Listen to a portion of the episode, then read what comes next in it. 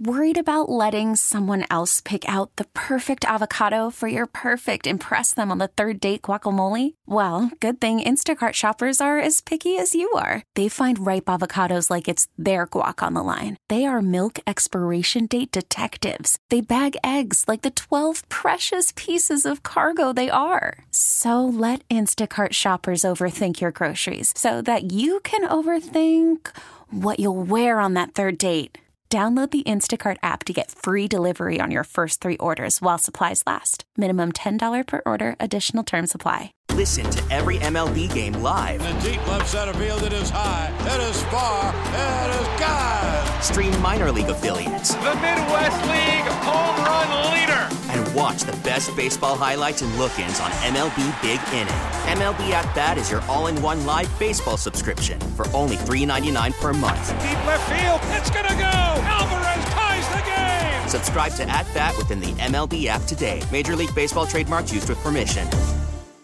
Joining us now on the uh, Schneider Orange Hotline, uh, our Milwaukee basketball insider for the Athletic, uh, Eric Nehm is joining us. And Eric, uh, the the NBA world was a buzz, obviously, with this signing. But uh, as I stated yesterday, my my joy, uh, while I I was happy he signed, my question became, and, and to specifically, if I had a chance to sit down and chat with Giannis, it was not going to be what are you going to buy first. My question is, why did this take so long?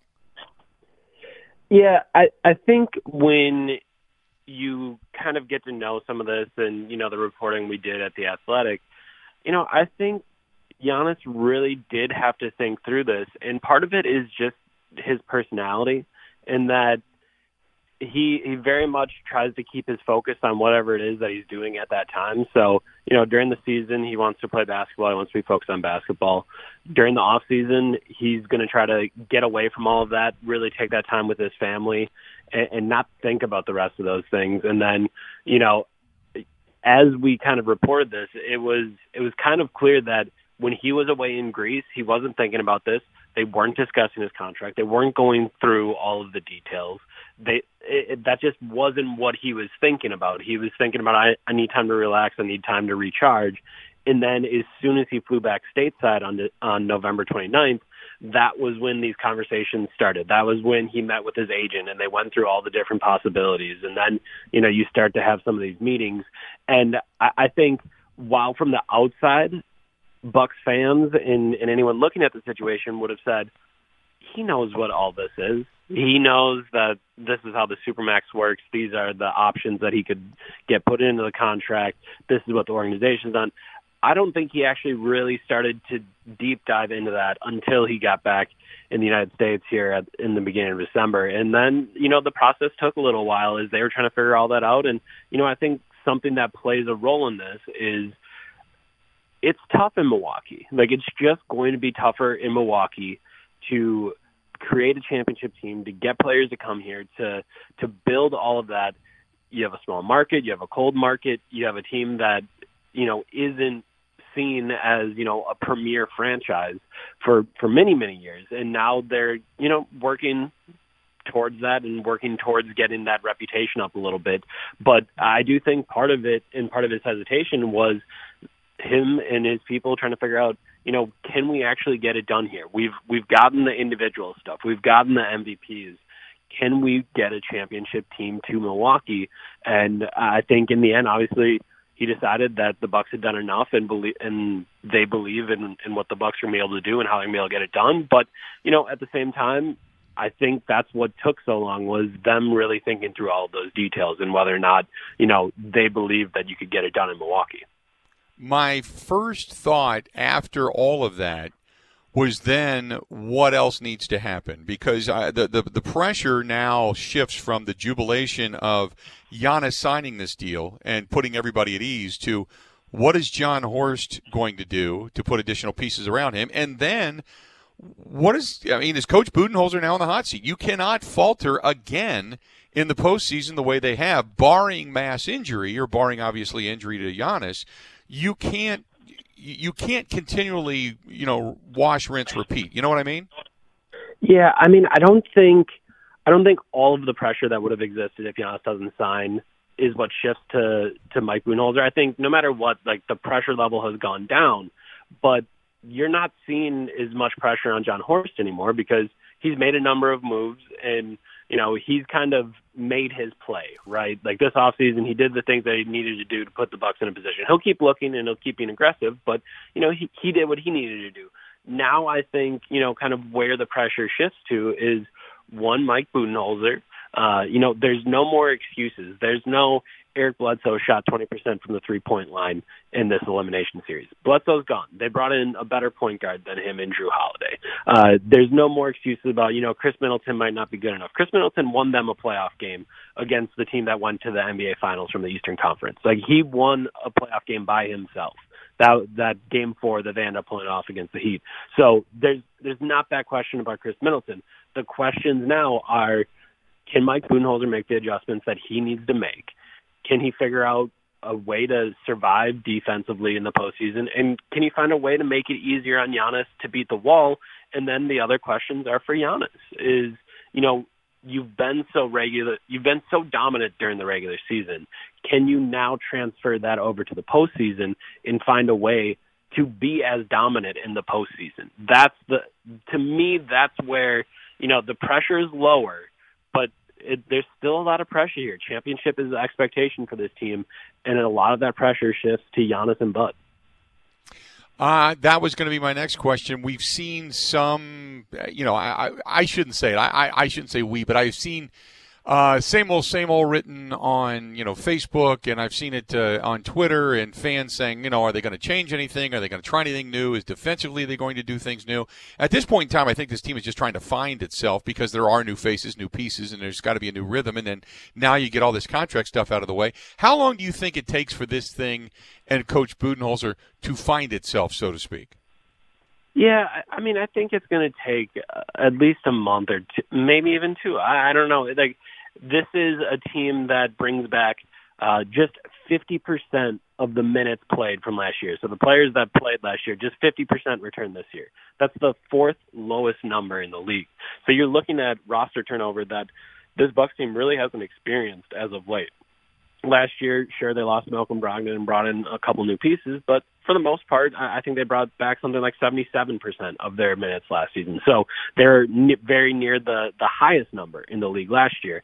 So I think this team is going to have to find itself, and you know, I I can understand the frustration of seeing the Dallas Mavericks hit 22 threes against the Bucks uh, on Monday night in their second preseason game because for fans it's like, oh, well, I just watched that in the bubble right? Like I, I just saw this team give up a bunch of threes and, and not have an answer for a point guard that can probe and get into the middle of the lane like Goran Dragic and Luka Doncic. So, you know, I can understand the frustration, but I do think there does have to be some recognition that this team is first going to have to get the fundamentals down. And we're talking about having – you know, the whole month before the season where guys start playing pickup with each other, start getting an open gym, and start, you know, getting to know each other. All of that is gone. So these guys are getting to know each other. You talk to some of the newcomers, they literally moved to Milwaukee the week they were able to get into the facility. Uh, you know, there's a lot of transition for those guys to get through. And then I do think, you know, you get everyone to the the foundation, you get them the fundamentals, you get them the base, and then I think after that is when you can start experimenting a little bit with some different defenses. And I mean, I've been as as critical of of Bud's defensive choices as anyone. You know, I I've I've I mean, after Game Five, I I think my first question was, you know, are you already starting to think about how you're going to change your defense for next year? Uh, because it, was just clear that they do need to make some changes. So I think they need to get the fundamentals down, and then you know the pressure is really going to be on Mike Budenholzer to figure out exactly how it is that this defense is going to change, how it's going to adjust, and how it's going to get better in the postseason.